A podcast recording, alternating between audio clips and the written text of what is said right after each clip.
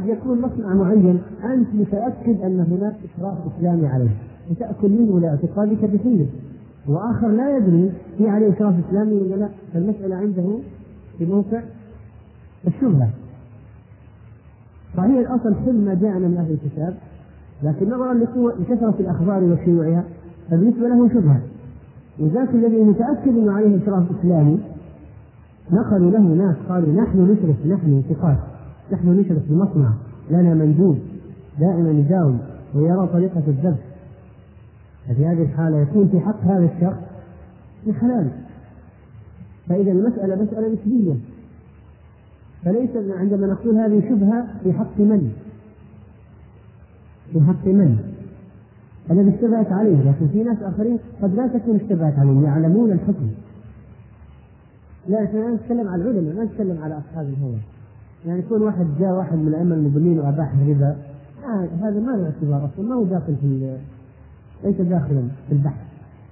واحد جاهل مدفوع أو صاحب هوى ما هو يعلم عالم من الائمه المضلين يعلم حكم الله لكن أعطوه اموالا وأغدقوا عليه من الدنيا فأنسوه ذكر الله فصار يفتي لهم كما يشاءون وعلى هواهم. هذه مسألة أخرى ما دخل في موضوعنا هذا الناس أن المضلين أمرهم معروف منتهي ما هم داخلين في الحسبة. حساباتنا مبنية على كلام العلماء الثقات.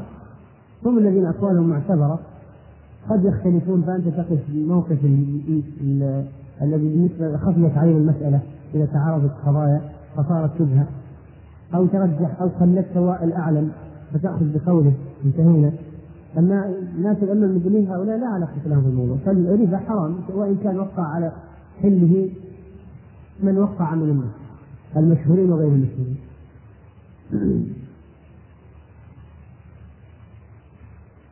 طيب عند الله عز وجل الشخص الذي تبين له الحكم الصحيح ماذا يكون؟ مأجورا بأجرين. اجتهد فأصاب الشخص الذي أخطأ بنى اجتهاده العالم وأخطأ في المسألة. وعمل بقناعته الشرعية. فماذا يكون عند الله؟ له أجر. هل يأثم؟ لأنه عدل لم يصب الحقيقة؟ لا. لا يكلف الله نفسا إلا وسعها. قوله فمن اتقى الشبهات إذا الناس في الأمور المشتبهة قسمان الناس الذين مشتبه عليهم لا يعلمون هؤلاء يتورعون والذي يكون عالما بها اتبع علمه. وهذا فضل الله يؤتيه من يشاء. وقد ذكرنا في المرة الماضية أن معنى استبرأ لدينه وعرضه أنه طلب البراءة. وما هو تعريف العرض؟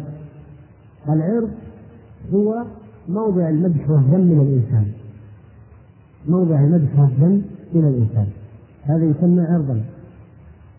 فإذا نكر بقبح فقد ينكر بقبح وقد ينكر بشيء جميل وهذا العرض قد يكون في نفس الإنسان قد يكون في آه، أهله مثلا. فالذي يتقي الشبهات ويتجنبها فقد حصن عرضه من القدح والذم. وهذا يدل على أن تحصيل العرض من القدح والذم مقصد شرعي. فما يأتي واحد ويقول أنا ما أعلم كلام الناس. أفعل ولا أبالي نقول لا. المسلم مطالب بأن يكون تكون صفحته بيضاء عند الآخرين. ولذلك الشريعة راعت مسألة ترك من أهداف ترك الشبهات أن يصبح عرضك نظيفا ولا يتكلم عليك الناس بشيء. لكن إذا صارت المسألة مسألة أمر معروف نهي عن المنكر وقيام لله بالحق فلا نبالي. إذا صارت مسألة رضا الله فلا نبالي بسخط الناس لكن الآن المسألة من رضا الله عز وجل أنك تترك الشبهات حتى يسلم عرضك من كلام الناس. فسلامة العرض من كلام الناس مهم مقصد شرعي. يدل عليه حديث صفية هذه صفية الرسول عليه الصلاة والسلام قال هذه صفيه أو استوقفهما ما من أجل إيش؟ حتى لا يحصل أي شك ولا أي شيء في النفس من جهة هذا من جهه هذا الشخص مع هذه المرأة. فتكون نظرة الناس إليه سليمة. إذا هذا مقصد شرعي. أن يكون المجتمع نظيفا بسبب أن كل فرد يحرص على نظافة أرضه. ولا يضع نفسه مواضع التهم ولا يقع في الشبهات حتى لا يقال عنه كيف وكيف. فإذا طالب البراءة لعرضه محمود مثل الذي يطلب البراءة من الدين. لأنه يخلص نفسه من أشياء. فهو محمود. ومن ترك ما يشتبه عليه من الإثم كان لما استبان أترك. إذا أنت تترك المشتبهات معناها في المحرمات أنت أترك لها وأبعد عن المحرمات. فمن فوائد ترك الشبهات أن تجعل بينك وبين الحرام برزخا وهجرا محجورا وكذلك تسلم عرضك بكلام الناس وكذلك تؤجر على ترك الأمر المشتبه لا شك أن فيه أجر. ومن يقع في الشبهات وهي مشتبهة عنده فإنه سيؤدي به هذا الأمر إلى الوقوع في الحرام ولو بعد حين. لأن التساهل في الوقوع في الشبهات يؤدي في النهاية إلى الوقوع في الحرام. وهل الإنسان يترك حلال من أجل الاستبراء لعرضه؟ ممكن يترك حلال لأجل الاستبراء لعرضه؟ نعم ممكن يترك حلال لأجل الاستبراء لعرضه إذا خشي طعن الناس عليه وهذا يكون شيء حسن قيل أن أنس خرج إلى الجمعة فوجد الناس لأنهم إذا رأوه قد يكون يظنون به شاوا مع أنه إنسان مثلا غير مقصر لكن فاتت في الصلاة. فالاختفاء من أعين الناس عند فوات الفريضة مثلا ليس أمرا مذموما بالعكس ما دام الإنسان غير مقصر ذهب إلى المسجد فوجد الناس قد خرجوا مثلا خاف إذا رأوه أن يقولوا عنه كلام فاختفى من عينهم فلا بأس. موقف الرسول صلى الله عليه وسلم لما كان مع صفية يدل على هذا أيضا. هذه زوجته لكن خشية أن يظن أي خاطرة سوء تأتي من فيها الشيطان قطع وحسم المادة وقال هذه صفية إنها صفية بنت حيي.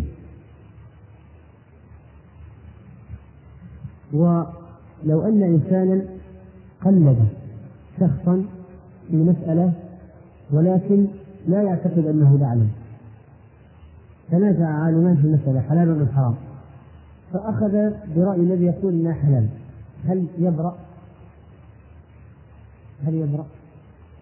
الجواب لا يبرأ لأن التقليد هنا صار نتيجة هوى وليس لأنه لا يعلم بالمسألة وإنما نتيجة الهوى ما معنى قول النبي عليه الصلاة والسلام فمن وقع في الشبهات وقع في الحرام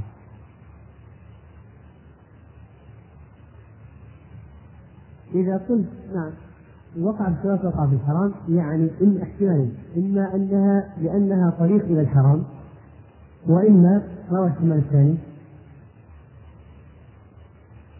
لأنها ممكن أن تكون حراما طيب الآن هذه مسألة مشتبهة عليك. إما تكون حلال أو حرام مسألة مشتبهة. وأنت فعلتها. إذا كانت حرام عند الله لو كانت حرام ماذا ماذا حصل؟ وقعت في الحرام هذا معنى. والمعنى الآخر أن كثرة الوقوع في الشبهات يزيل الحواجز النفسية بين الإنسان وبين يبعث الحواجز النفسية بين الإنسان وبين المحرمات. فمع اعتياده وكثرة علومه في الشبهات ففي النهاية قد تزل قدمه وينزلق في الحرام.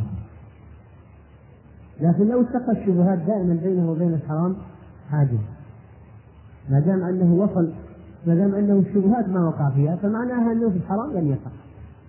لكن لو وقع في الشبهات والمثل الذي ضربه عليه الصلاة والسلام مثل في غاية البيان والفصاحة والجمال.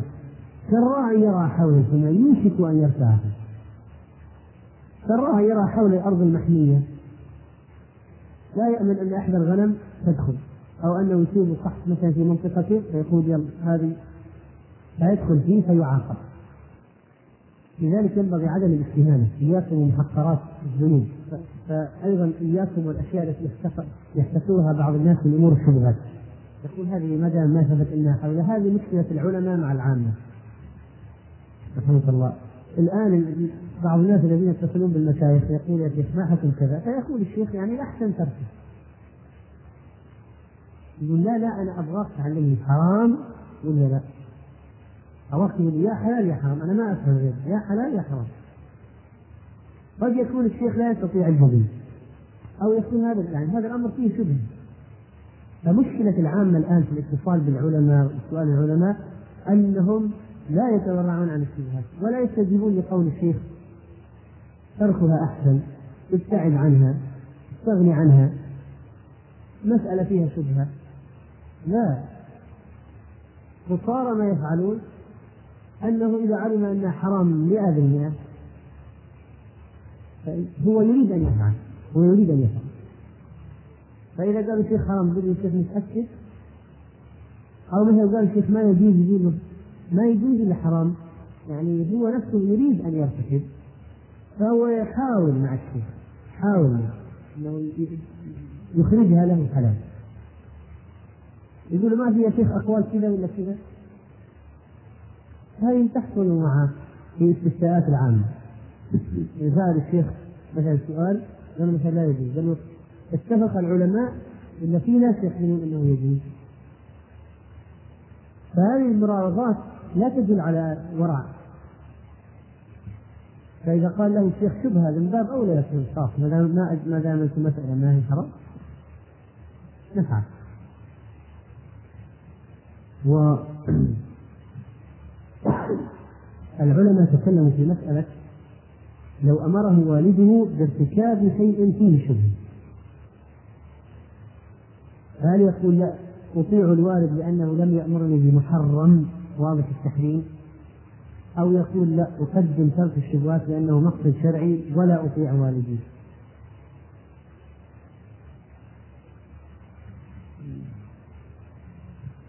جاء عن بعض العلماء أنهم قالوا لا طاعة لهما بالشبهة وجاء عن بعض العلماء الآخرين أنه يطيعهما لأن طاعتهما واجبة ما أمره بمحرم واضح. وتوقف الإمام أحمد رحمه الله في مسألة ولذلك كتاب الورع عن الإمام أحمد كتاب مهم فيه مسائل جيدة.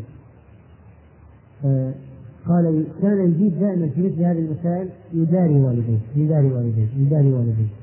يعني لا يريد أن يقول له افعل هذا أو هذا. يداري والديه يحاول.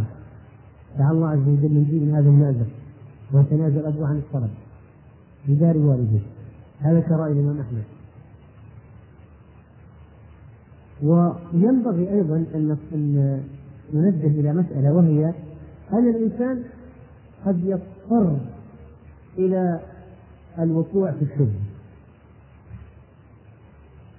يعني مثلا رجل أبوه يعمل في البنك وعنده أولاد وزوجة. الأولاد والزوجة من أين مصدر النفقة؟ أبوهم. لهم حق النفقة لهم حق النفقة. لكن المال حرام. فماذا يقول أهل العلم؟ يقولون خذوا الحاجة ولا تتوسعوا. يقول ولد مثلا خذ الحاجة أنت لك حق على أبيك أن ينفق عليك. لكن لا تتوسع. لأن ماله حرام لا تتوسع. تشتري سيارات تعزم الناس اصحابك تعمل اشياء لا تتوسع. خذ بقدر الحاجة. وتفصل ثياب كثيره و خذ بقدر الحاجة. و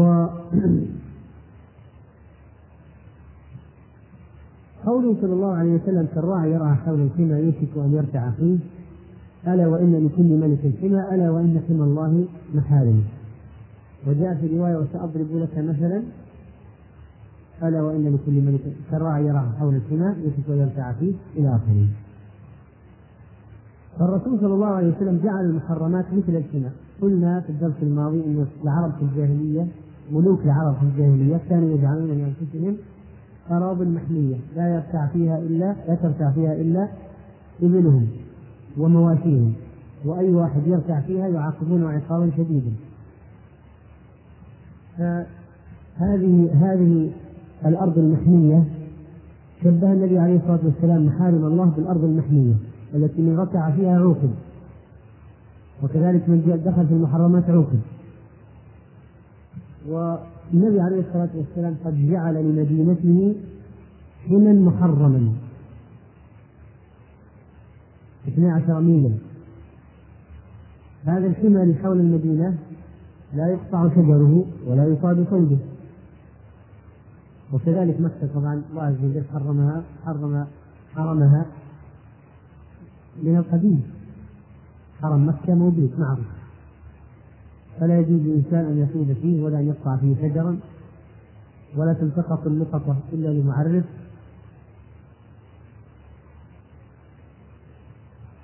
وبعض الصحابة مثل عمر بن الخطاب وعثمان من أجل إبل الصدقة جعلوا أراضي محمية لأجل إبل الصدقة لا لخصوصياتهم هم. يعني أظن العباد. فالله سبحانه وتعالى جعل المحارم هي هي الحمى. تلك حدود الله فلا تقربوها. وبين ذلك للناس. وحد لهم ما أحل لهم وما حرم عليهم. فالذي يقع في الشبهات فهو جدير أو قريب من الوقوع في الحرام ولذلك كان بعض السلف كان بعض السلف يتركون أشياء من الحلال من أجل عدم الوقوع في الشبهات والحرام ولذلك جاء عن بعضهم عن ابي الدرداء تمام التقوى أن يتقي الله أن يتقي الله العبد حتى يتقيه من مثقال ذرة وحتى يترك بعض ما يرى أنه حلال خشيه أن يكون حراما حجابا بينه وبين الحرام وقال الحسن ما زالت التقوى بالمتقين حتى تركوا كثيرا من الحلال مخافة الحرام وقال الثوري إنما سموا المتقين لانهم اتقوا ما لا يتقى عند العام من الناس لا يتقون ذلك لكن هم في درجة أعلى وقال ابن عمر إني لا أحب أن أدع بيني وبين الحرام سترة من الحلال لا لا أخرقها. وقال سفيان لا يصيب عبد حقيقة الإيمان حتى يجعل بينه وبين الحرام حاجزا من الحلال وحتى يدع الإثم وما تشابه منه. و من الأمثلة الأخرى في الشريعة ذكر ابن رجب رحمه الله قال ذكر بعض أهل العلم أن سد الذرائع داخل في هذا الحديث. سد الذرائع المحرمات وتحريم الوسائل إليها. يعني الصلاة بعد العصر وبعد الفجر من أوقات النهي. فإذا صار طلوع الشمس وغروب الشمس صار وقت نهي مغلظ. فالنهي عن الصلاة بعد الفجر وبعد العصر على ما قالوا ما قال هؤلاء إنه لسد ذريعة الصلاة في الأوقات المحرمة تحريما مغلظا وكذلك فإن إتيان الحائض كيف يكون؟ تعتذر بين السرة والركبة ويباشرها فيما سوى ذلك فقالوا من من المشتبهات التي ينبغي أن يتركها داخله في الموضوع أن يباشرها دون وقت بين السرة والركبة خشية أن يصل إلى الحرام. خشية أن يصل إلى الحرام. فإذا مباشرتها بدون بدون حائل بين السرة والركبة غير وقت غير الوقت هو عند بعض أهل العلم من الأمور التي فيها ذريعة إلى الوقوع في المحرم ولذلك نهوا عنه قال ينبغي عليه أن يأمرها فتعتذر ثم يباشرها من فوق الإزار. وكذلك فإن هذا الحديث يعتني بالقلب يبين خطورة القلب وأن في القلب مضغة إذا صلحت صلحت صلح الجسد كله وإذا فسدت فسد الجسد كله وأن القلب ملك الأعضاء وبقية الأعضاء هم الجنود الطائعون له المنفذون لأوامره. فإذا كان سليما كانت الرعية صالحة وإذا كان قلبا أسود كانت الرعية والجنود بحسب ذلك. فمداواة القلب إذا مسألة من الأهمية في مكان.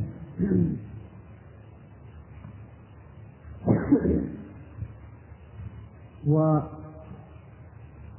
المسائل التي نذكرها أيضا في موضوع الورع. أن بعض الناس يتورعون عن الأشياء اليسيرة ويقعون في أشياء خطيرة.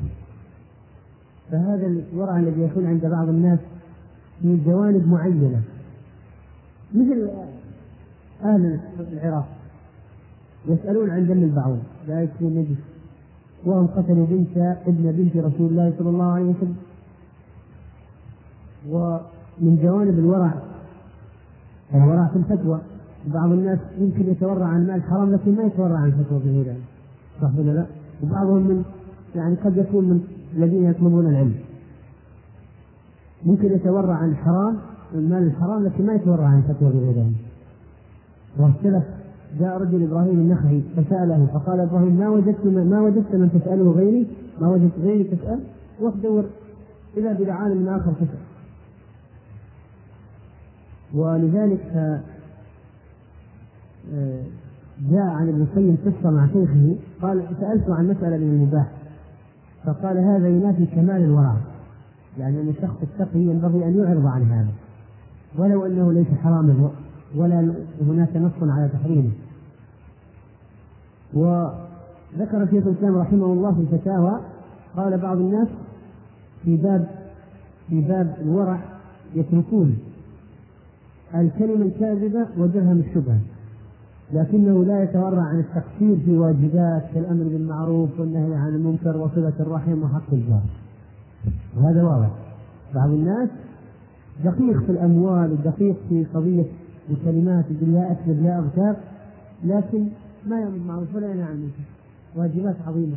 وصلة الرحم حق الجار. وهكذا و هذا الحديث الحقيقة أنه حديث عظيم ينبغي شرحه للعامة وتبين لهم بأن فيه فوائد عظيمة وفيه زيادة للحس الإيماني عندهم في مسألة البعد عن المحرمات والمشتبهات. على أن نبدأ إلى قضية أخيرة وهي أنك ما يجوز أن تلزم الناس بمسألة أنت تورعت عنها. صح ولا لا؟ يعني مثلا أنت تورعت عن شيء معين ليس حراما عندك لكن ورعا هل تلزم الناس بتورعك؟ لا ولكنك تنصحهم. يعني تقول الأحسن أن تفعل كذا لكن لا يجوز لك أن تلزمهم لا يجوز أن تلزمهم بما تورعت عنه. ونسأل الله سبحانه وتعالى أن آه، يهدينا سبلنا ويقينا شر أنفسنا.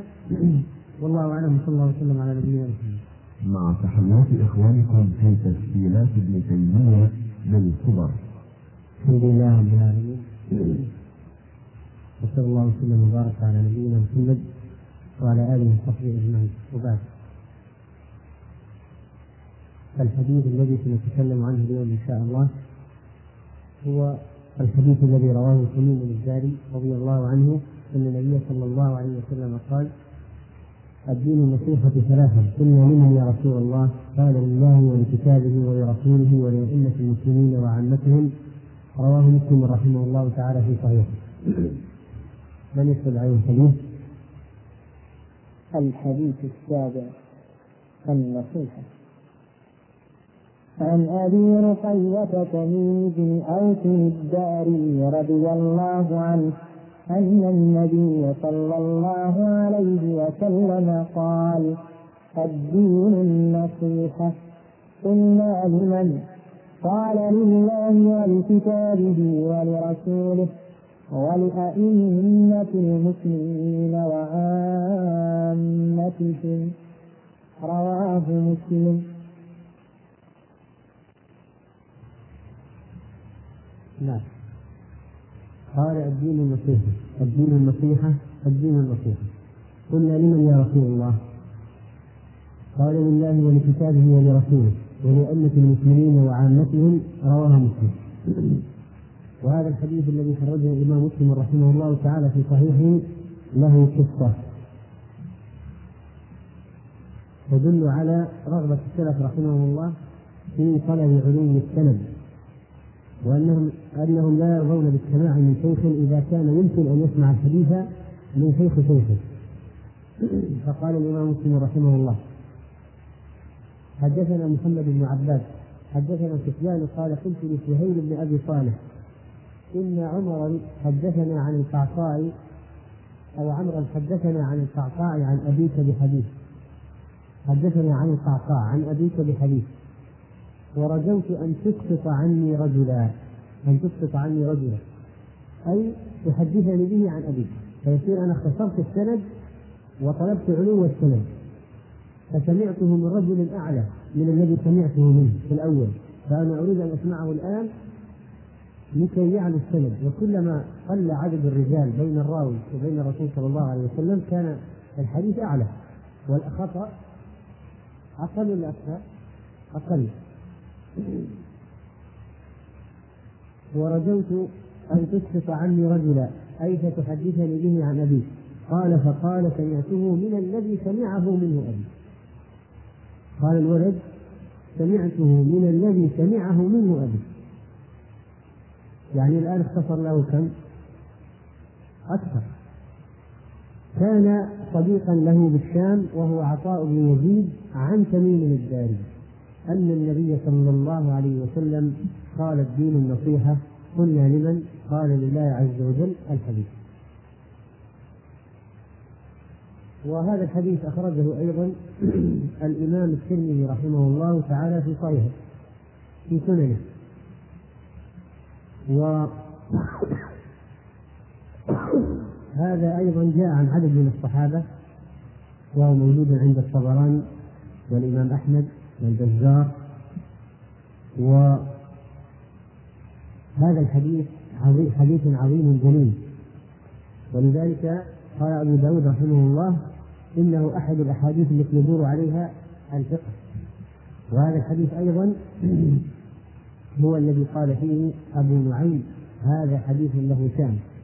وذكر الإمام محمد بن أسلم الصوفي رحمه الله أنه أحد أرباع الدين حديث أحد أرباع الدين.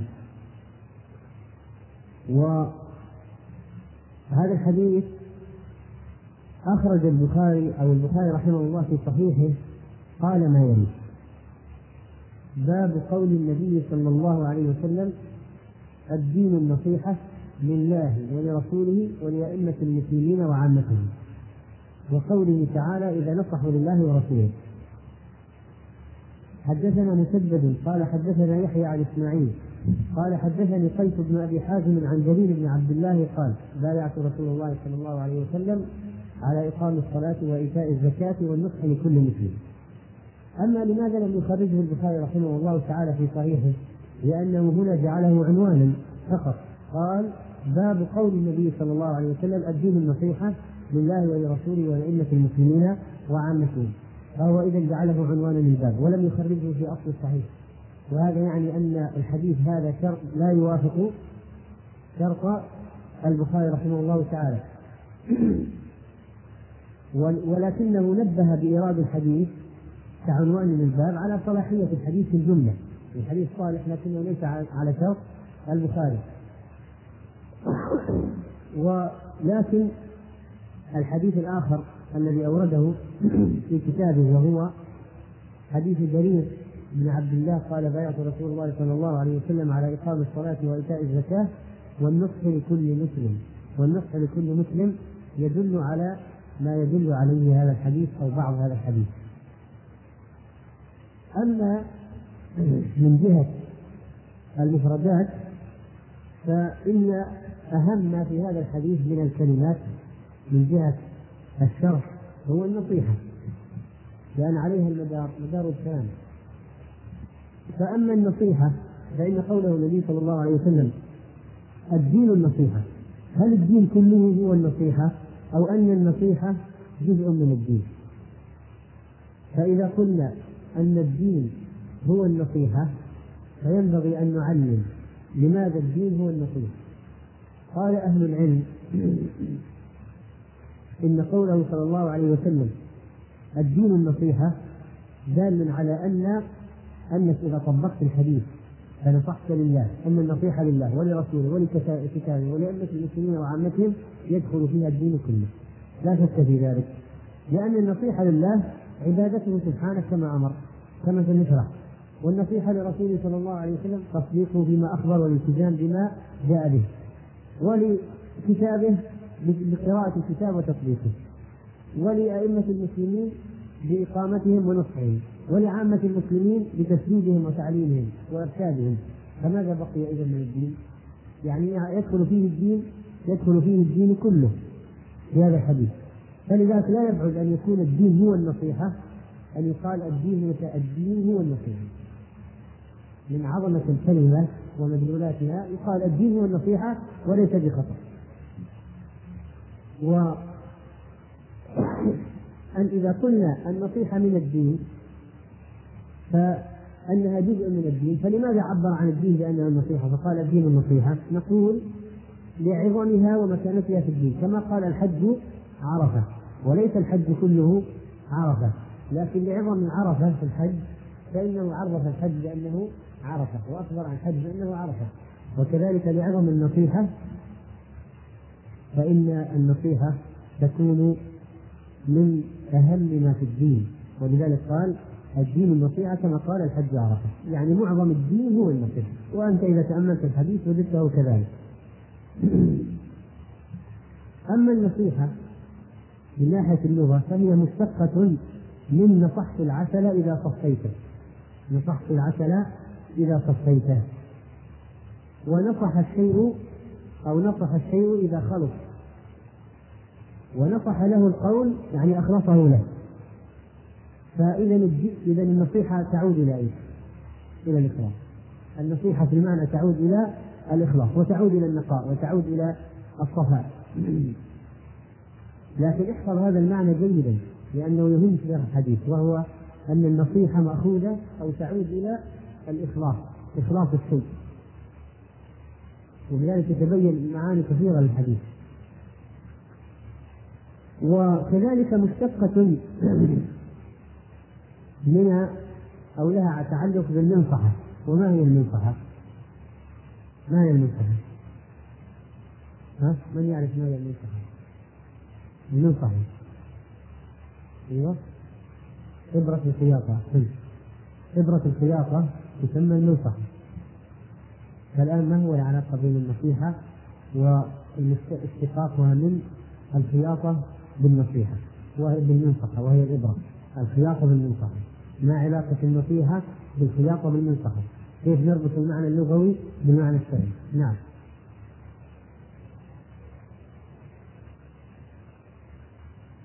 يعني الإبرة دورها التقريب والرفع. طيب طيب والنصيحة. أيوه.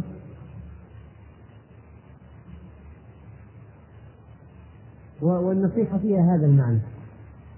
فكما قالوا أن النصيحة أن تلم شعث أخيك بالنصح كما تلم المنصحة شعث الثوب وما نبر منه وما خرج. وتسمى الثوب النصوح ثوبة نصوحا لأنها صافية وخالصة ونقية عن الشوائب كأن ولها كذلك تعلق الدين النصيحة أو الثوب النصوح كذلك بالخياطة بالمنصحة فكأن الذنب يشق الدين ويمزقه. فكأن الذنب يشق الدين ويمزقه. والثوب النصوح تخيط تخيطه مرة أخرى. وترفعه وتزيل الخرق وهو الذنب. وأما النصيحة للناس فإنهم قد عرفوها بأنها كلمة جامعة معناها حيازة الخير للمنصوح حيازة الخير والحظ للمنصوح والنصيحة من وجيه الكلام حتى أنه لا يوجد كلمة أخرى مفردة واحدة تستوفي معناها. يعني لو تريد أن تأتي بكلمة أخرى بدل النصيحة تحمل نفس المعنى لا تجد. لا تجد. و قلنا ان النصيحة الدين النصيحة قد يكون الدين النصيحة هي الدين من جهة أن أنك إذا جمعت النصيحة لله مع النصيحة لرسوله مع النصيحة لكتابه مع النصيحة للأئمة والعامة من الناس ما بقي في الدين شيء. ولذلك فإن الحديث أو هذا الحديث جعل من أعمدة الدين ولذلك اختاره الإمام النووي رحمه الله ليضعه في أربعينيته هذه التي جمع فيها أهم أحاديث الإسلام وجمع فيها الأحاديث التي عليها مدار الدين. فلا شك أن هذا الحديث ينبغي أن يكون في الأحاديث التي عليها مدار الدين. وهذا الحديث الذي رواه الإمام البخاري رحمه الله وهو من شواهد حديث الباب. بيعة رسول الله صلى الله عليه وسلم على إقام الصلاة وإيتاء الزكاة والنصح لكل مسلم. هو يدل على أو هو مطابق لشيء من الحديث الذي عندنا وهو أين؟ كلمة عامتهم عامتهم. لأنه قال ولله ولكتابه ولرسوله ولأئمة لله ولكتابه ولرسوله ولأئمة المسلمين وعامتهم فلفظ البخاري إذا يطابق من جهة يطابق لفظة عامتهم التي وردت في روايات مسلم. ولذلك كان الصحابة رضوان الله عليهم عاملين بما يعلمون. فهذا جرير بن عبد الله البجلي. كان جليلا جميلا جسيما وكان من عائلة ملوك مقربا لكنه أتى تاركا ملكه إلى النبي عليه الصلاة والسلام مهاجرا مبايعا. وبلغ من بلغ من نصحه أنه مرة اشترى أرسل غلاما له ليشتري فرسا أرسل غلاما له ليشتري فرسا فلما ذهب الغلام اشترى أو الخادم اشترى الفرس بكم؟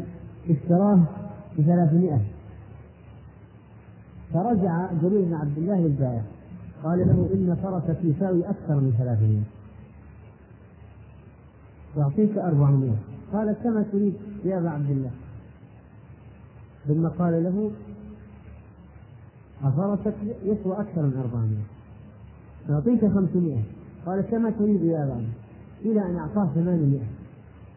أعطاه ثمانمائة. وكان قد اشتراه له الخادم بثلاثمائة. وهذا جرير بن عبد الله أيضا الذي كان إذا اشترى أو باع يقول للشخص الآخر اعلم أن ما أخذنا منك أن ما أخذنا منك أحب إلينا مما أعطيناكه فاختر تريد أن تتراجع تريد أن تغير رأيك. أنت حر خذ راحتك الموضوع. وأيضا هو الذي كان مع الناس في الكوفة أو كان مع الناس في الكوفة في أيام ولاية المغيرة بن شعبة من قبل معاوية فمات المغيرة بن شعبة. فقام فحمد الله وأثنى عليه وقال عليكم باتقاء الله وحده لا شريك له والوقار والسكينة حتى يأتيكم أمير. يقول الناس انتظروا حتى يأتيكم أمير جديد بدل الذي مات. فإنما يأتيكم الآن يعني عما قريب. ثم قال استعفوا لأميركم. يعني اطلبوا من الله العفو له فإنه كان يحب العفو. ثم قال أما بعد فإني أتيت النبي صلى الله عليه وسلم قلت أبايعك على الإسلام فشرط علي والنصح والنصح فشرط عليه والنصح لكل مسلم. فبايعته على هذا ورب هذا المسجد إني لناصح لكم. ثم استغفر ونزل. ثم استغفر ونزل. فهذا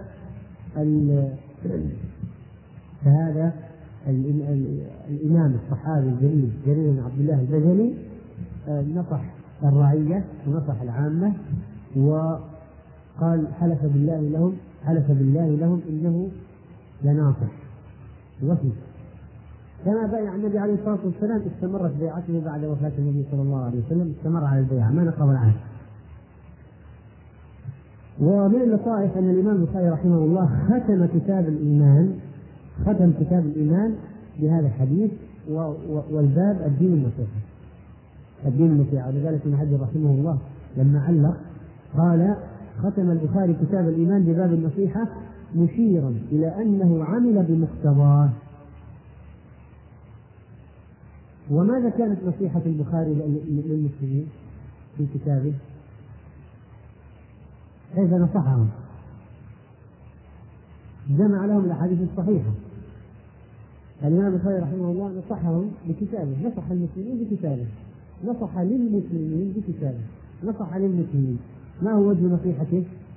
أنه جمع لهم الأحاديث الصحيحة ودلهم عليها وبوبها لهم أفردها لهم بهذا التصنيف الرائع ولم يخلطها بأحاديث ثقيلة فكان نصيحة البخاري صافية نقية صح ولا لا؟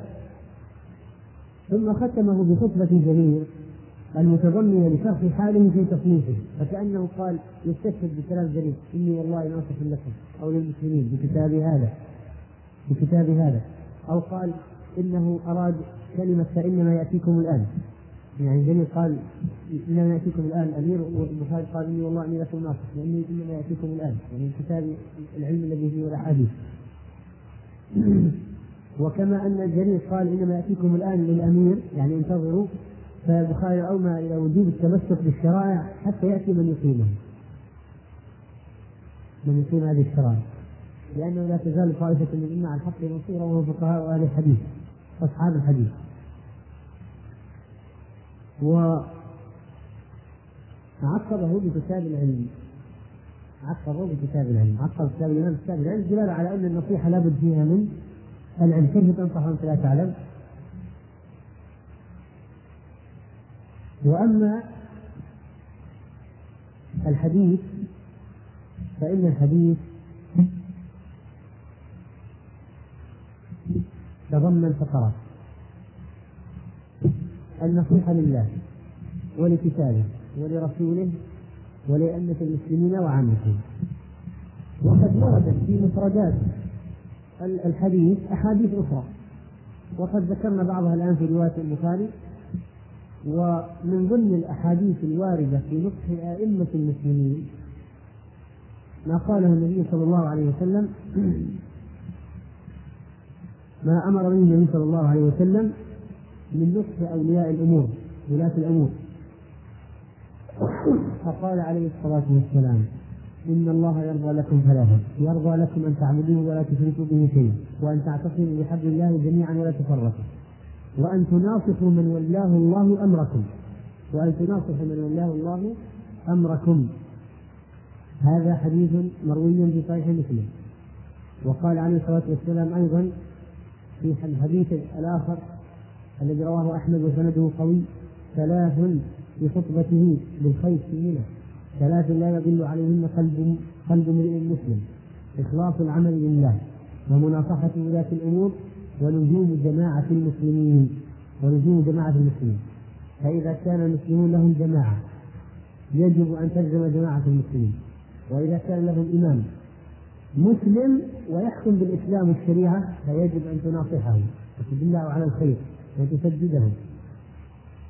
فمناصحة ولاة الأمور من هو من هم المسلمون الذين يطبقون الإسلام ويحكمون بالإسلام. فإذا كان ليس بمسلم أو لا يطبق الإسلام فإنه فإن النصيحة هي إزالته. إذا استطاعوا إزالته. وقال صلى الله عليه وسلم في بيان نصيحة الأئمة للرعية لأن الرعية ينصحون الأئمة واجب والأئمة ينصحون الرعية ويجب أن ينصحوا للرعية. لاحظوا أن النصح يتعدى بنفسه ويتعدى باللام. فتقول نصحته ونصحت له. فتقول نصحته يتعدى بنفسه ونصحت له يتعدى باللام. فإذا قلت الأئمة ينصحون للرعية والرعية ينصحون للأئمة. فالنصح متبادل بين الأئمة والرعية. إذا حكموا شرع الله إذا ما حكموا شرع الله فليس ثم إلا الشيء وقال عليه الصلاة والسلام في شأن النصح من الأئمة للرعية قال ما من عبد يسترعيه الله رعية ثم لم يحفها بنصيحة إلا لم يدخل الجنة. في الصحيحين ما من عبد يسترعيه الله رعية ثم لم يحفها بنصيحة إلا لم يدخل الجنة. إذا ما نصح لهم فلا يدخل الجنة. وقد وقد نصح الأنبياء أممهم فهذا الذي يقول لقومه ولا ينفعكم نصحي إن أردت أن أنصح لكم. والآن الفعل تعدى. ليه؟ بالله بالله إن أردت أن أنصح لكم. وكذلك لما نصح نبي آخر قومه فردوه. قال ولكن لا تحبون الناصحين. ولكن لا تحبون الناصحين. وبهذا كان يستشهد بعض أهل العلم. إذا نصحوا بعض الولاة فلم يستجيبوا. ولم ينفذوا. يقول لا تحبون الناصحين. فكل من لا يعمل بالنصيحة ولا يلتزم بها فإنه لا يحب الناصحين بل ربما يطرد الناصحين. فلذلك رد هؤلاء السفهاء من من من الأمم على قومهم على أنبيائهم. من الأقوام على أنبيائهم. ردوهم ولم يقبلوا منهم وكفروا بهم وبدعوتهم وبدينهم وبتوحيد الله. فقالت الأنبياء للأقوام ولكن لا تحبون الناصحين. بعد ما ينزل العذاب ينتهي أمرهم. أقام العذر أقام الحجة عليهم. وأعذر فيهم ونزل العذاب عليهم. وهم لكنهم لا يحبون الناصحين وقال الله سبحانه وتعالى ليس على الضعفاء ولا على المرضى ولا على الذين لا يجدون ما ينفقون حرج إذا نصحوا لله ورسوله. طيب إذا كانوا ضعفاء ومرضى لا يستطيعون الجهاد ولا يجدون نفقة يخرجون بها في سبيل الله ولا فرس ولا عتاد ولا ولا سلاح. فماذا يفعلون إذا؟ ينصحون الله ورسوله. فكيف ينصحون الله ورسوله؟ كيف ينصحون؟ كيف ينصحون الله ورسوله؟ يقول ما عليهم حرج يعني الذين يتخلفون للعذر إذا نصحوا الله ورسوله يعني إذا كانوا صادقين في إبداء الأعذار فإن المنافقين يعتذرون بأعذار كاذبة والمسلمين الذين تخلفوا يعتذرون بالحق فهم يعتذرون لا لا حرج عليهم بشرط أن يكون هذا الشخص ناصحا لله ورسوله في تخلفه. يعني أنه فعلا ما تخلف لنصرة في نصرة الله ورسوله في الجهاد إلا بسبب قوي. لأن يعني المنافقين كانوا يتخلفون بالعذاب الواهية يقولون حرب ويقولون أخشى على نفسي فتنة نساء بني الأصفر. فإذا النصيحة تشمل خصال الإيمان والإسلام والإحسان الواردة في حديث جبريل. لأن إذا نصح لله ورسوله ولكتابه ولأمة المسلمين وعامتهم فيكون شاملا لكل شيء. فإن النصح طيب إذا جئنا نأخذها واحدة واحدة. النصح لله. كيف يكون النصح لله؟ يجب أن يتوسع الذهن في فهم الحديث. الآن بعض الناس يظن أن النصيحة إذا تأتي لواحد تقول أنصحك أن لا تكذب. أنصحك أن مثلا لا تشاهد النساء الأجنبية أو لا لا تسمع المنكرات. هذه نصيحة فهم النصيحة عند بعض الناس محدود بهذا فقط. لكن بعدما تبين تعريف النصيحة في اللغة وفي الشرع فإنه الآن يتبين أيضا ما معنى النصيحة لله. النصيحة لله. وقد ذكرنا أن من معاني النصيحة المهمة الإخلاص. فإذا أردت يا أيها المسلم أن تنصح لله فمعنى ذلك أنك ستفعل ما أمرك الله به. وتقوم بأداء الواجبات التي أمر بها الله على الوجه التمام غير منقوص من أجل النصيحة. لأن يعني النصيحة ما فيها غش. ما يجوز أن تغش في النصيحة. فأنت تقوم بها على الوجه كامل وهذا هو مقام الإحسان. فلا يكمل النصح لله إلا بذلك. ولا يتأتى إلا بأن يكون لك محبة لله قوية وتجتهد في في فعل الفرائض والنوافل وتترك المحرمات والمكروهات من أجل النصيحة النصيحة لله. وكذلك فإن حب فإن الحب لله داخل فيها فإنك إذا نصحت لله نصحت لله لأنك تحبه فإن الذي ينصح فإن الذي يحب ينصح والذي يخاف فقط الذي يخاف فقط قد لا ينصح عند البشر. إذا أحبك إنسان نصح له وإذا خافك ما ينصحك لكنه لا يعمل شيئا يغضبك لكنه لا ينصحك قد لا ينصحك ومعنى النصيحة لله أنه إذا عرض لك أمران واحد للدنيا والثاني للآخرة قدمت قدمت الذي لله للآخرة. قدمت الذي لله هذا من النصح لله. هذا من النصح لله. ومن النصح لله أيضا صحة الاعتقاد في الله عز وجل. والإيمان به بربوبيته وإلهيته وأسمائه وصفاته وإخلاص النية له عز وجل في العبادة وعدم الرياء ولا التسميع ولا مراعاة المخلوقين.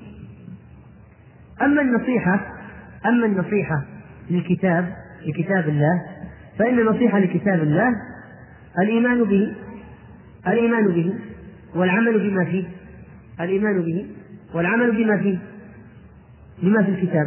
واعتقاد أنه كلام الله حقيقة وأنه منزل غير مخلوق ولا يسعنا الخروج عليه بل يلزمنا تنفيذ ما فيه مما أمر الله ومما نهى عنه. والنصيحة أيضا لله سبحانه وتعالى أن الإنسان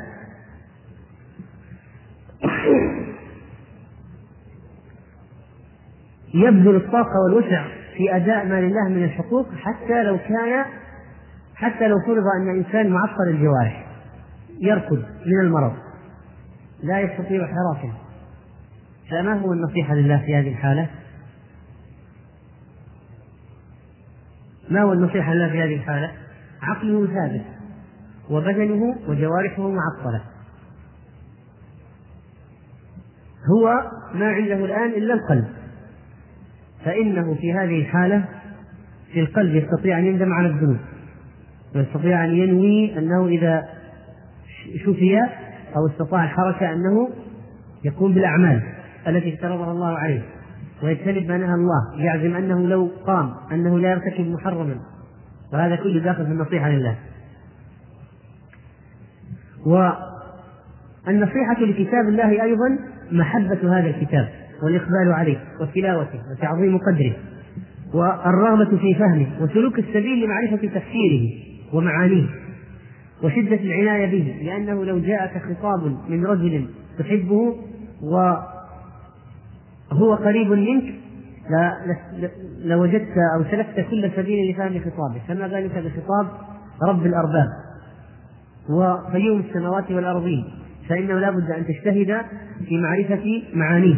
وتلاوته وتكرار ذلك ونشر ما فيه نشر ما فيه من ناس والتخلق بأخلاق الكتاب والتأدب بآدابه أما النصيحة للرسول صلى الله عليه وسلم فإنها تشمل فإنها تشمل إذا كنت في عهده عليه الصلاة والسلام تشمل محبته محب تشمل نصرته والقيام معه ومعاونته وبذل المال والأهل. من أجل حمايته والدفاع عنه صلى الله عليه وسلم. لكن بعد وفاته النصيحة للرسول صلى الله عليه وسلم تشمل المحبة محبته عليه الصلاة والسلام والعناية بسنته وحديثه والبحث عنها وتعلمها وتمييز الصحيح من السقيم فيها فيما هو موجود بين الناس ومعرفة معانيها وتعظيم أمر أمر النبي عليه الصلاة والسلام ونهيه. والقيام به وكل ما يغضبه عليه الصلاة والسلام أن يبتعد عنه. وكل من عاد السنة أن تبغضه لأنه عاد نبيك صلى الله عليه وسلم. و وتناصبه العداء لأنه لا يتم الإيمان إلا بالحب في الله والبغض في الله. وكل من كان قريبا من النبي عليه الصلاة والسلام في هديه وسمته وأخلاقه وعبادته فإنك لا بد أن تحبه. أو كان قريبا من النبي عليه الصلاة والسلام من جهة القرابة فكان من آله. فكان من آله مثلا. وكان صالحا فلا بد أن تحبه لأمرين لصلاحه ولقربه من رسول الله صلى الله عليه وسلم. فتحبه من جهتين لصلاحه ولقرابته. وبقية الصالحين يحبون من جهة واحدة لصلاحهم. أما أما الذي كان من آل البيت نسبه صحيح لآل البيت. وهو صالح فيحب لأمرين لصلاحه ولقربه من النبي صلى الله عليه وسلم وكذلك محبة أصحاب النبي عليه الصلاة والسلام من النصيحة لرسوله صلى الله عليه وسلم لأنهم نصروه وآووه وحملوا علمه ونشروه والنصيحة لأئمة المسلمين كيف تكون؟ النصيحة لأئمة المسلمين لا شك حب صلاحهم ورشدهم وعدلهم هذا من محبة من النصيحة لهم. وحب اجتماع الأمة عليهم وعدم تفرق الأمة عليهم هذا أيضا من النصيحة لهم. وطاعتهم في طاعة الله مما كان من طاعة الله أن أيضا من النصيحة لأولياء الأمور. أما إذا عصوا الله فلا طاعة لهم. وكذلك بغض من خرج عليهم بالسيف يفرق شمل المسلمين وجماعة المسلمين. إذا كان الإمام يطبق شرع الله مسلم يطبق شرع الله. فأنت يجب أن تبغض من خرج عليه وأن تدرأه ما استطعت أما النصيحة للمسلمين أو النصيحة لأئمة المسلمين تشمل النصيحة لأئمة المسلمين الدخول عليهم من أجل إبلاغهم بأمر الرعية. وما يكون مثلا من الإعوجاج والعوز والحاجات وإصلاح الأشياء. هذه كلها لا بد منها ومعاونتهم على الحق وتذكيرهم وتنبيههم لكن برفق. برفق. وبالسر فلا ينصحهم علنا وجهرا. إذا كانوا طبعا المسلمين يطبقون شرع الله. أما إذا كان لا يطبقون شرع الله فإنه لا بد من التحذير منهم والتشهير بهم. أن هذا صار واجب. به انقلب بالعكس. صار هذا يحذر منه ويشهر به بين الناس. ليعرف تعرف مسالكه ولا يرضى به الناس ولا يرضى به المجتمع. لا بد من ذلك. وكذلك من النصح لأئمة المسلمين الدعاء لهم. الدعاء لهم. الدعاء لهم دائما وباستمرار في الأماكن التي ورد الدعاء لهم في الشريعة. أما الأماكن التي لم يرد الدعاء فيها لهم في الشريعة فلا يدعى لهم لأن بعض الناس يفعلون كثيرا من البدع في هذا. وقد نبه عليه ابن حجر رحمه الله في فتح الباري في كلامه على الدعاء في خطبة الجمعة. فليرجع إليه فإنه مهم. وكذلك فإن النصيحة في هذا الحديث تشمل النصيحة لعامة المسلمين. ولا شك أننا كما قلنا في تعريف النصيحة أولا إرادة الخير للمنصوح. إرادة الخير للمنصوح. وحيازة الحظ له ما استطعت. إرادة الخير للمنصوح. وأنت بالنسبة لإخوانك المسلمين أنت تريد الخير لهم ولذلك تقوم بنصحهم وإرشادهم وتعليمهم أمور دينهم وستر عوراتهم وسد خلاتهم وعوجهم وحاجتهم والذب عنهم في المجالس وغير المجالس. ومجانبة الغش للمسلمين. لو غششت المسلمين لست بناصح المسلمين. لو أنت تبيع وتشتري وغششت المسلمين في البيع والشراء لست بناصح للمسلمين كل هؤلاء البياعين الذين يبيعون في المحلات أو في حراجات السيارات عندما يغشون في البيع ليسوا بناصحين للمسلمين ولا مطبقين للحديث لأنهم لا ينصحون للمسلمين بل أنهم يغشون المسلمين. ويدخل في ذلك كذلك وعلى رأس ذلك الولاة الذين يسوسون بالظلم وبغير الشريعة. فلا شك أنهم غاشون لرعيتهم فلذلك أول من يدخل النار من أوائل من يدخل النار هم. ومن النصح لعامة المسلمين أيضا النصح لعامة المسلمين أنك تحب لهم ما تحب لنفسك وتكره لهم ما تكره لنفسك وتشفق عليهم ترحم صغيرهم توقر كبيرهم تحزن لحزنهم تفرح لفرحهم تشاطرهم شعورهم. وتتمنى رخص أسعارهم ولو كنت من البياعين من البياعين. تتمنى رخص أسعارهم ولو أضر ذلك بأرباحك. تتمنى رخص أسعارهم لأنك تتمنى الخير لعامة المسلمين والتوسعة عليهم وأن يكون عيشهم رغيدا وأن يكون أمرهم واسعا وأن لا يضيق عليهم. ومحبة اجتماع الناس والألفة والنصر على العدو. كل هذا لا شك أنه من النصيحة لعامة المسلمين. حتى قال بعض السلف وددت أن هذا الخلق أطاعوا الله وأن لحمي طلب بالمقارب. أقول ودي لو أن الناس اهتدوا ولو على حساب لحمي وجسدي طلب بالمقارب. وكان عمر بن عبد العزيز يقول يا ليتني عملت فيكم بكتاب الله وعملتم به فكلما عملت فيكم بسنة وقع مني عضو حتى يكون آخر شيء منها خروج نفسي يقول يعني لو أنه خيرت بين أن تعملوا بالسنن وتجتمعوا على الدين وأن جسد يقع عضوا عضوا لاخترت ذلك. لاخترت ذلك. وكذلك من النصح للمسلم إذا استشارك كما قال عليه الصلاة والسلام إذا استنصحك فانصح له. قال ابن حجر رحمه الله في الفتح الأمر للوجوب. إذا استنصحك فانصح له يجب عليك أن تنصح له. وأن تدله على خير الأمرين. وأن تدله على الصحيح وعلى الرشد.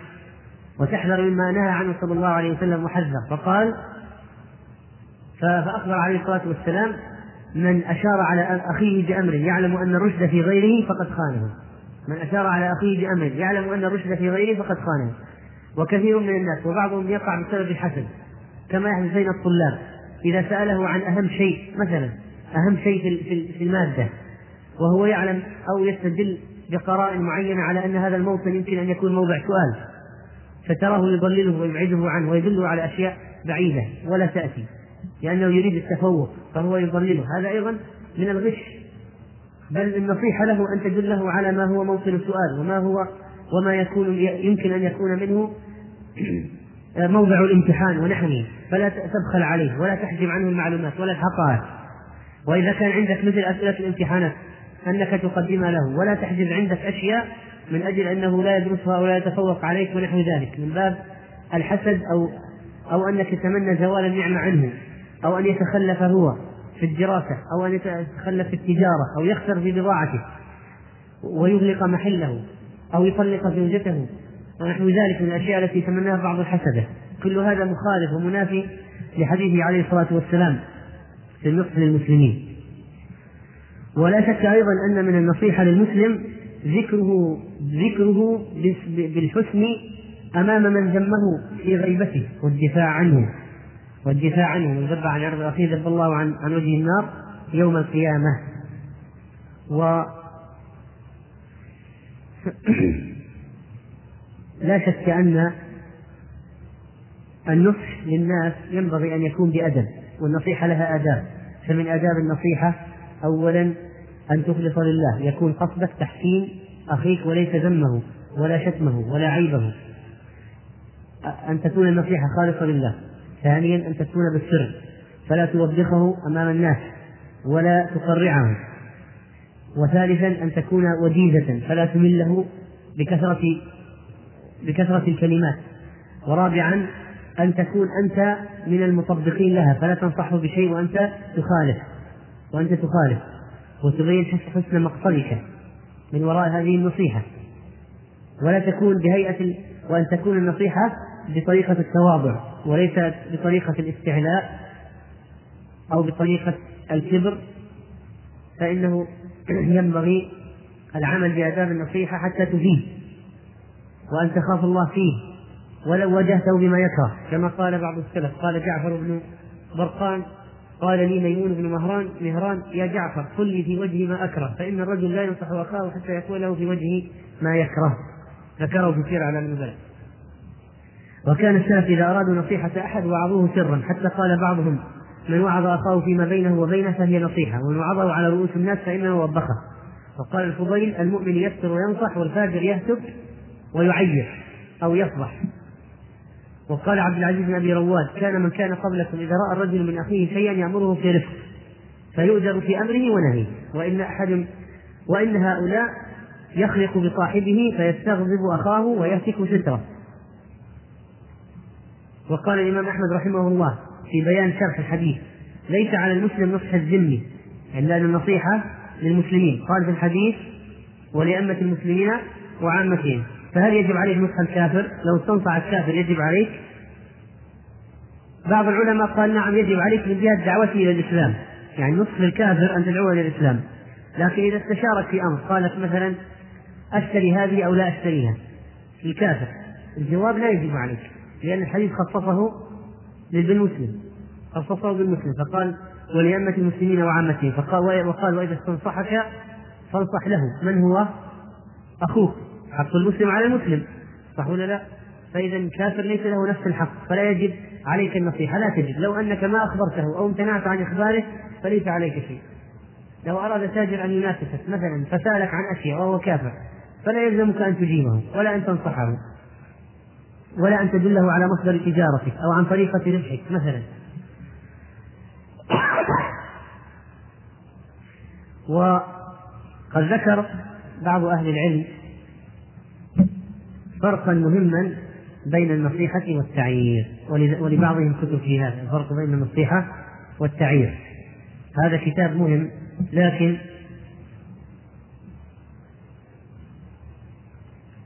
لكن آه نسوق كلاما لابن القيم. ابن القيم في آخر كتاب الروح له مبحث نفيس في الفروق. في الفروق. الفروق يعني الفرق بين كذا الفرق بين النصيحة والتعيير. الفرق بين الغيبة مثلا و لا. الغيبة وإيش؟ نعم. النصيحة. النصيحة والغيبة. فرق بين النصيحة والغيبة. عقد فرقا لأن النصيحة قد تكون غيبة قد تكون غيبة ملبسة بصورة نصيحة. صح ولا لا؟ اي رسالة ابن رجب نفيسة. فرق بين النصيحة والتعيير لكن نحن الآن التعيير عرفناه والتشهير هذا عرفنا أمره.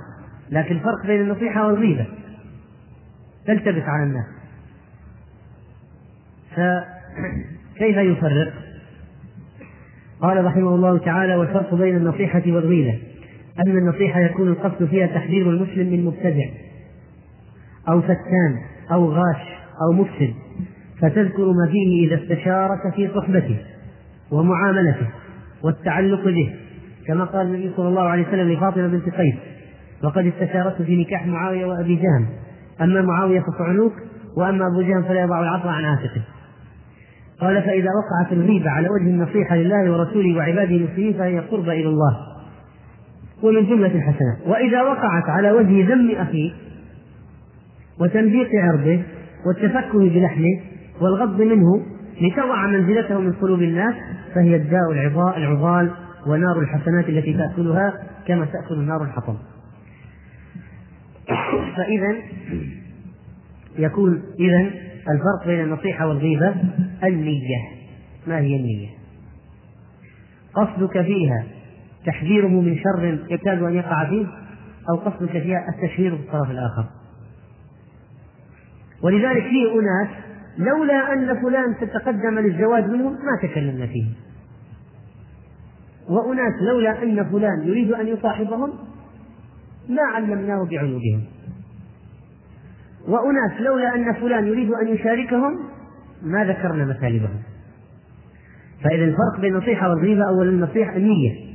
ثانيا الغرض وهو الغرض الحامل على الكلام. ما هو الغرض الحامل على الكلام؟ ثالثا الحاجة. الحاجة للبيان. وإرادة الخير للشخص الآخر المسلم. سواء كان زوج أو زوجة أو بائع أو مشتري أو شريك أو أو صديق يريد أن يصادق إنسان. ولا يفهم من الكلام السابق الذي قلناه أن الإنسان يفعل أشياء تضر بمصالحه أو يعمل محرمات من أجل النصيحة فيجي مثلا مدرس يقول للطلاب من باب حب الخير لإخوان الطلاب ومن باب يعني عدم إخفاء إخفاء أي شيء ينفعهم خذوا الأسئلة. يعني طبعا هذا لا يمكن أن يفهم الكلام وليس هو المقصد ولا ولا يعني نصيحة مهمة. آه، نصيحة نصيحة الأبناء نصيحة الزوجة نصيحة الإخوان. هذا كثير في كلام السلف لكنه قليل في الخلف. تجد السلف دائما يعصر ذهنه ويسبك كلامه في نفائس ودرر يقدمها لولد أو صديق أو أو ونحو ذلك لكي ينفعه بها يدله على الخير. تشعر من كلامه أنه يريد الخير. خذ مثال على ذلك. هذا مثال حقيقة مثال عجيب. قال وصية الخطاب بن المعلى المخزومي لابنه. تصور واحد ينصح ابنه. ماذا يقول له للولد من الآن من الآباء ينصح ولده؟ هذه النصائح النصائح التي فيها فعلا يعني رغبة في تحسين الولد وإصلاح حاله. قليل قل إلا من الناس من يفعل ذلك. يقول عن خطاب بن المعلى المخزومي القرشي أنه وعظ ابنه فقال الأم تفكر الآن في هذه النصائح. تطبيق عملي الدين النصيحة. ولمن لأقرب الناس كلما قربوا منك يجب أن تشتد النصيحة أكثر. قال يا بني عليك بتقوى الله وطاعته وتجنب محارمه باتباع سنته ومعالمه حتى تصح عيوبك وتقر عينك فإنها لا تخفى على الله خافية. وإني قد وسمت لك وسمة ووضعت لك رسمة. إن أنت حفظته ووعيته وعملت به ملأت أعين الملوك وانقادت لك به الصعلوك ولم تزل مرتجا مشرفا يحتاج إليك ويرغب إلى ما في يديك. فأطع أباك واقتصر على وصية أبيك وفرغ لذلك ذهنك واشغل به قلبك ولبك. إياك وهذر الكلام وكثرة الضحك والمزاح ومهازلة الإخوان فإن ذلك يذهب البهاء يذهب البهاء ويوقع الشحناء وعليك بالرزانة والتوقر من غير كبر يوصف منك ولا خيلاء تحكى عنك والق صديقك بوجه الرضا وكف الأذى وكن في جميع أمورك في أوسطها فإن خير الأمور أوساطها. وقلل الكلام وأفش السلام وامشي متمكنا قصدا. ولا تخط برجلك ولا تسحب ذيلك ولا تلوي عنقك ولا رداءك ولا تنظر في عطفك ولا تكثر الالتفات ولا تقف على الجماعات ولا تتخذ السوق مجلسا ولا الحوانيت متحدثا ولا تكثر المراء ولا تنازع السفهاء. فإن تكلمت فاختصر وإن مزحت فاقتصر وإذا جلست فتربع. يعني حتى طريقة الجلسة التي لا تظهر العورة.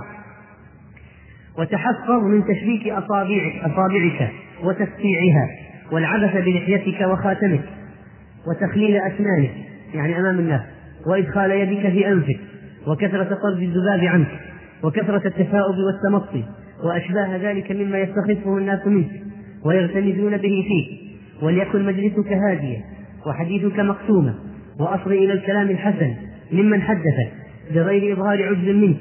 ولا مسألة إعادة. من كل شيء أعد أعد. أعد. ما معناها أنك أنت غير مصغي وغض عن الفكاهات من المضاحك والحكايات. ولا تحدث عن إعجابك بولدك ولا جاريتك ولا عن فرسك ولا عن سيفك. لأن فيه نوع من العجب والغرور. ولا تصنع تصنع المرأة ولا تبذل تبذل العبد وتوقى كثرة الحف. يعني لا, لا يحف من شعر اللحية. ونتف الشيب وكثرة الكحل والإسراف في الدهن. وليكن كحل كحلك غب غبا. ولا تلح في الحاجات. للناس تقول أعطيني هات ولا تلح في الحاجات. ولا تخشع في الطلبات. بعض الناس إذا جاء يسأل واحد موظف ولا شخص يخشى عنده كأنه ذليل من أذل الناس. ولا ولا تعلم أهلك وولدك فضلا عن غيرهم عدد مالك. يقول لا تخبرهم كم الراتب كم عندك من المال. فإنهم إن رأوه قليلا هنت عليهم. قالوا حنا هذا أجل زوجي فقير وأنا. نعم. وإن كان كثيرا لم تبلغ به رضاهم يقولوا هات هذه نصائح مجربين. وأخفهم في غير عنف ولن لهم في غير ضعف. وإذا خاصمت فتوقر وتحفظ من جهلك وتجنب عن عجلتك وتفكر في حجتك ولا تكثر الإشارة بيدك. وتوقع حمرة الوجه يعني إيش؟ أه؟ الغضب. وعرق الجبين وإن سفه عليك فاحلم وإذا هدأ غضبك فتكلم. هو قبل الغضب أثناء الغضب. وإذا هدأ غضبك فتكلم وأكرم عرضك عرضك وألق الفضول عنه. وإذا وعدت فحقق وإذا حدثت فاصدق ولا تجهر بمنطقك كمنازع الأصم. يعني لا تصيح الكلام مع الناس كأنك تريد أن تسمع أصم. ولا تخافت فيه كتخافت الأخرس يعني وإنما متوسط بين الجهر الصياح وبين المخافة وتخير محاسن القول بالحديث المقبول. وإذا حدثت بسماع تنسبه لأهله حدثني فلان قال لي فلان انسب الكلام.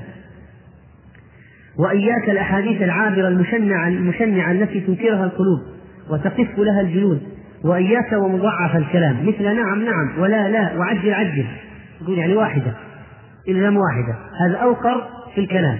ولذلك بعض الناس يقول لا لا لا لا لا خلاص واحد. يعني شوف الأدب الحديث.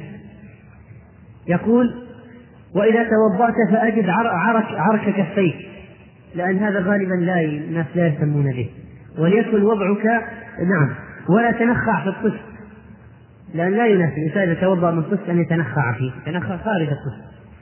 يقول وليكن طرحك الماء من فمك مترسلا. يعني في أثناء المضمضة. ولا تمج فتنضح على أقرب جلسائه. بعض الناس إذا أخرج الماء من الفم كأنه قنبلة. ولا تعض نصف اللقمة ثم تعيد ما بقي منها منصبغا يعض نصف اللقمة ثم يعيد ما بقي منصبغا باللعاب وبال فيقول صغر اللقمة وخذ واحدة. فإن ذلك مكروه. ولا تمسك إمساك المثبور. ولا تبذر تبذير السفيه المغرور.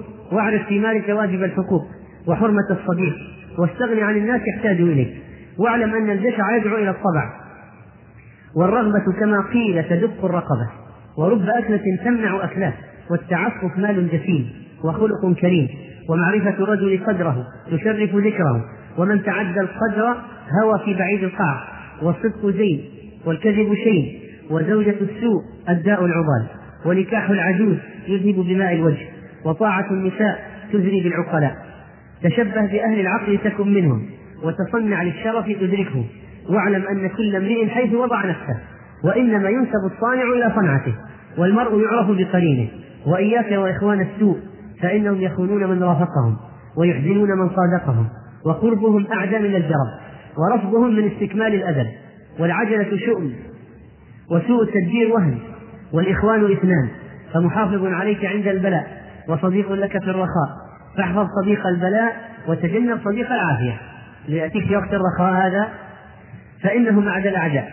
ومن اتبع الهوى مال به الردى. ولا يعجبنك الجهم من الرجال ولا تحقر ضئيلا كالخلال فإنما المرء بأصغره قلبه ولسانه. ولا تجعل مالك أكرم عليك من عرضه. ولا تكثر الكلام فتثقل على الأقوام. وامنح البشر جليسك والقبول من لاقاه والبس لكل دهر ثيابه. واحذر ما يلزمك اللائم في آخرتك ولا تعجل في أمر حتى تنظر في عاقبته ولا ترد حتى ترى وجه المصدر. وعليك بالنور في كل شهر هذه إزالة الشعر. وليكن السواك من طبيعتك وإذا استكت فعرضا فعرضا. وعليك وعلي وعلاج الزرع خير من اقتناء الضرع يعني إذا اشتغلت بالزراعة أحسن من الاشتغال بالمواشي. ومنازعتك اللئيم تطمعه فيك. ومن أكرم عرضه أكرمه الناس. والرفيق الصالح ابن عم. قصر في المقالة. وطول السفر ملالة. وكثرة المنى ضلالة. والحمق داء لا شفاء له. والحلم خير وزير. والدين والدين أزين الأمور. والسكران شيطان. وكلامه هذيان. والشح شقاء. والشجاعة بقاء. والهدية من الأخلاق السرية. وهي تورث المحبة. ومن ابتدأ بالمعروف صار دينا. أي واحد يبدأ في المعروف كأنك أنت مدين له في رقبتك. والعرق نزاع والعادة طبيعة لازمة إن خير فخير وإن شر فشر. وكثرة العلل من البخل. كل ما جاك واحد يطلب يقول لكن أنا بعد لكن ولكن هذه علل. وشر الرجال الكثير الاعتلال. وحسن اللقاء يذهب بالشحناء. ولين الكلام من أخلاق الكرام. يا بني إن زوجة الرجل سكنة. ولا عيش له مع خلافها. إذا صار خلاف ما في عيش. فإذا هممت بنكاح امرأة فسل عن أهلها. كيف أمها؟ كيف جدتها؟ كيف خالها؟ كيف كيف أخوها؟ فإن العروق الطيبة تنبت الثمار الحلوة. واعلم أن النساء أشد اختلافا من أصابع الكف فتوق منهن كل ذات بذاء مجبولة على الأذى. ما هو البذاء؟ البذاءة فمنهن المعجبة بنفسها المزرية ببعلها. إن أكرمها رأته لفضلها عليه. قالت أكيد أنا أحسن لما أكرمها أكيد أنا أحسن. أعلى لا تشكر على جميل ولا ترضى منه بقليل. لسانها عليه سيف صقيل قد كشفت القحة ستر الحياء عن وجهها ولا تستحي من جارها. كلبة هرارة مهارسة عقارة. والعقارة يعني مثل الكلب العقور. فوجه زوجها مكلوم وعرضه مشتوم حجابه مهتوك وستره منشور. وخيره مدفون يصبح كئيبا ويمسي عاتبا شرابه مر وطعامه غير وولده ضياع وبيته مستهلك وثوبه وسخ ورأسه شعث إن ضحك فواهن وإن تكلم فمتكاره نهاره ليل وليله ويل. تلزغه مثل الحية العقارة وتلسعه مثل العقرب الجرارة. ومنهن لا يعدد أنواع النساء حتى إذا أراد أن يتزوج يكون على بينة. يقول منهن شفشليق شعشع تلفح يعني إيش؟ أنها عجوز طويلة صخابة بذيئة ذات سم منكر وإبراق واختلاط تهب مع الرياح وتطير مع كل ذي جناح. إن قال لا قالت نعم. وإن قال نعم قالت لا. مولدة لمخازيه محتقرة لما في يديه تضرب له الأمثال وتقتل به دون الرجال وتنقله من حال إلى حال حتى قلى بيته. ما ودعك ربك وما قلى إيش يعني قلى أبعد وجفا ومل ولده وغث عيشه وهانت عليه نفسه وحتى أنكره إخوانه ورحمه جيرانه. ومنهن الورهاء الحمقاء الماضغة للسانها الآخرة في غير شانها.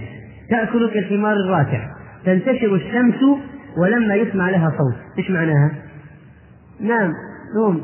إلى نام. ولم يكنس لها بيت. طعامها بائس وإناؤها وضر وعجينها حامض وماؤها فاتر ومتاعها مزروع ومعونها ممنوع. وخادمها مضروب وجارها محروب. ومنهن العطوف الودود المباركة الولود المأمونة على غيرها المحبوبة في جيرانها المحمودة المحمودة في سرها وعلانيتها الكريمة التبعل الكثيرة التفضل الخافضة صوتا النظيفة بيتا ابنها مزين وخيرها دائم وزوجها ناعم موموقة مألوفة وبالعفاف والخيرات موصوفة. جعلك الله يا بني ممن يقتدى ممن يقتدي بالهدى ويأتم بالتقى ويجتنب السخط ويحب الرضا والله خليفتي عليك والمتولي لأمرك ولا حول ولا قوة إلا بالله العلي العظيم وصلى الله على محمد النبي الهدى وعلى آله وسلم تسليما كثيرا. هذه نهاية النصيحة وإذا أردتم المرجع فهي موجودة في كتاب روضة العقلاء ونزهة الفضلاء لابن حبان البستي رحمه الله تعالى. وصلى الله وسلم على نبينا الحمد لله رب العالمين وصلى الله وسلم وبارك على نبينا محمد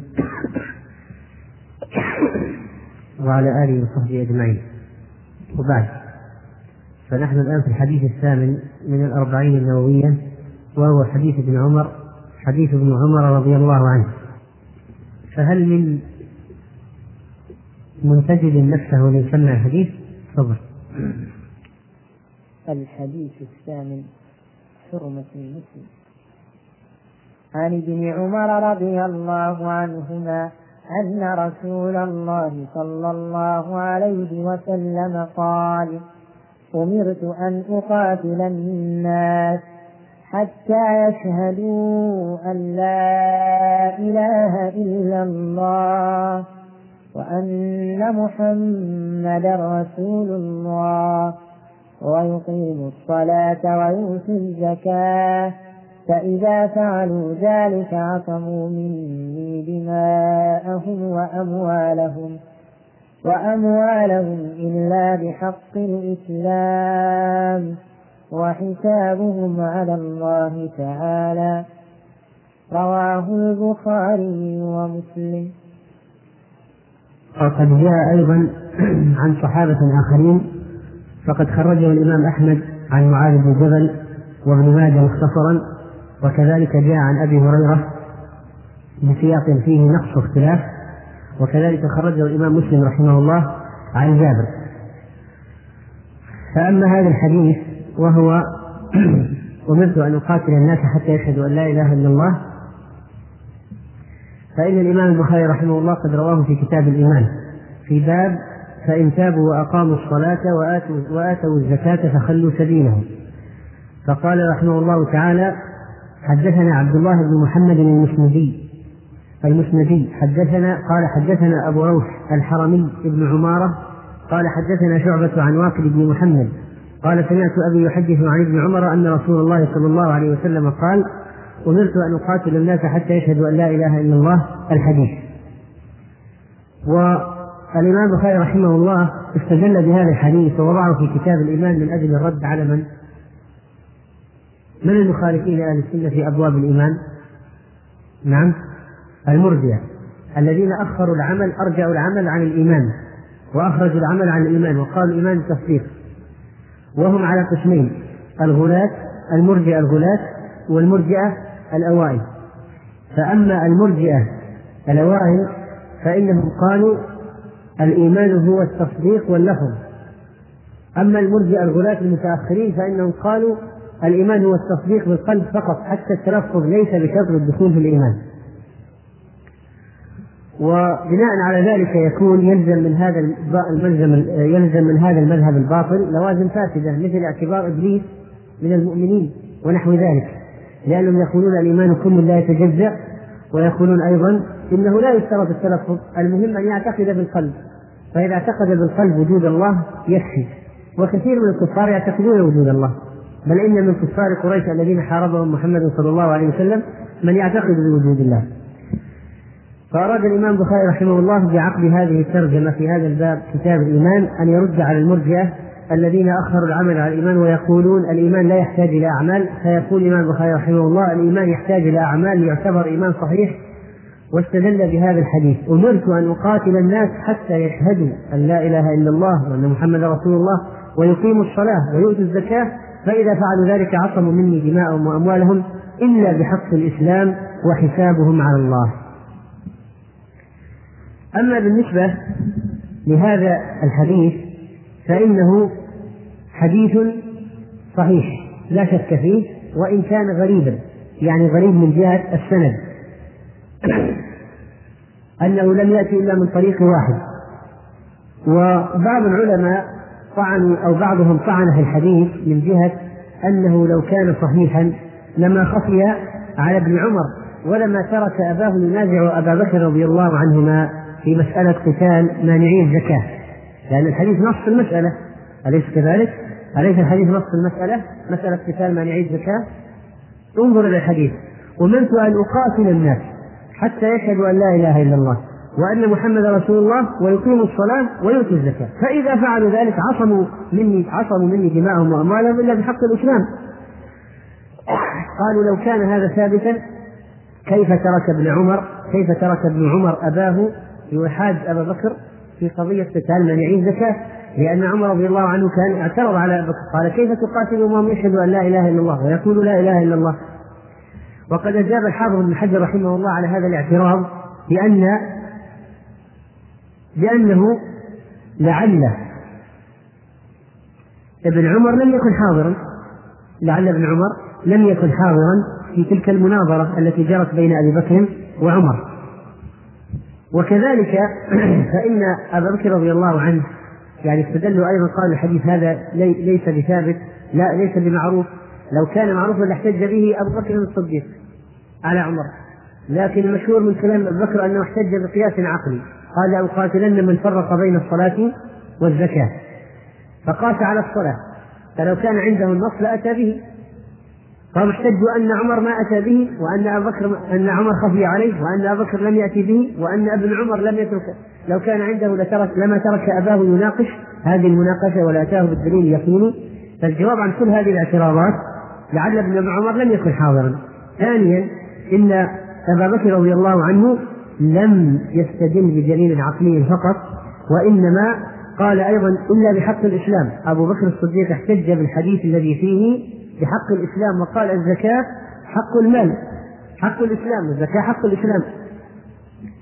وكذلك فإن هل يمنع أن السنة بعض السنة أو بعض الأدلة تخفى على كبار الصحابة؟ لا يمنع. فكم من الأحاديث مثلا لم تصل إلى أبي بكر وعمر؟ بل هناك أشياء. عمر لم يعرف حديث لم يعرف حديث. الرجل إذا استأذن ثلاثا على الرجل فإن قيل له ارجع فعليه أن يرجع. الاستئذان ثلاثا فإن أذن لك وإلا فارجع. فجاء أبو موسى فاستأذن على عمر ثلاثا فلم يسمع جوابا فرجع. فقال عمر لعله أبو موسى الحقوا به. فلما ذهب أتوا به. قال ما منعك أن تدخل أو تنتظر؟ قال حديث سمعته عن النبي صلى الله عليه وسلم. فعمر استغرب وقال لتأتيني ببينة. لتأتيني ببينة. ما سمع ما وصله حديث الاستئذان ثلاثا فإن أذن لك وإلا فارجع. فإذا ليس بغريب أن أن بعض السنة أو بعض الأحاديث على كبار الصحابة ليس بغريب. والسنة نعلم أنها لم تجمع إلا في وقت متأخر عن الصحابة فكانت متفرقة بين الصحابة والصحابة متفرقين في الأمصار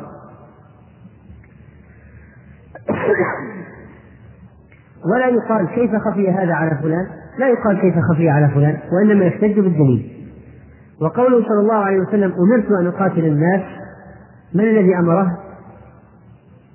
الله عز وجل الرسول عليه الصلاة والسلام قال أمرت أن أقاتل الناس من الذي أمره؟ الله عز وجل الصحابي إذا قال أمرت من الذي أمره؟ النبي صلى الله عليه وسلم. هذا طبعا في حياته عليه الصلاة والسلام. إذا قال فأمرنا أو فأمرت يعني من قبل النبي عليه الصلاة والسلام. وقوله أمرت أن أقاتل الناس. هذه أصلها أمرت بأن أقاتل الناس لكن جرت العادة بحذف الباء. حذف الجار حرف الباء الجار. والأصل العبارة أمرت بأن أقاتل الناس حتى يشهدوا حتى يشهدوا. فإذا هو يقاتل. وغاية المقاتلة الشهادة وحصول الدخول في الدين. فإذا من شهد وأقام وآتى عصم دمه. ولو قال واحد يعني هل يكفي أن يأتي بهذه ولو جحد كل الباقي ما عليه شيء؟ فنقول لا. كيف نرد على هذا؟ لو جاء واحد وقال هل تكفي الشهادة والإقامة والإيتاء فيعطي دمه ولو جحد الباقي كله فكيف يكون الجواب؟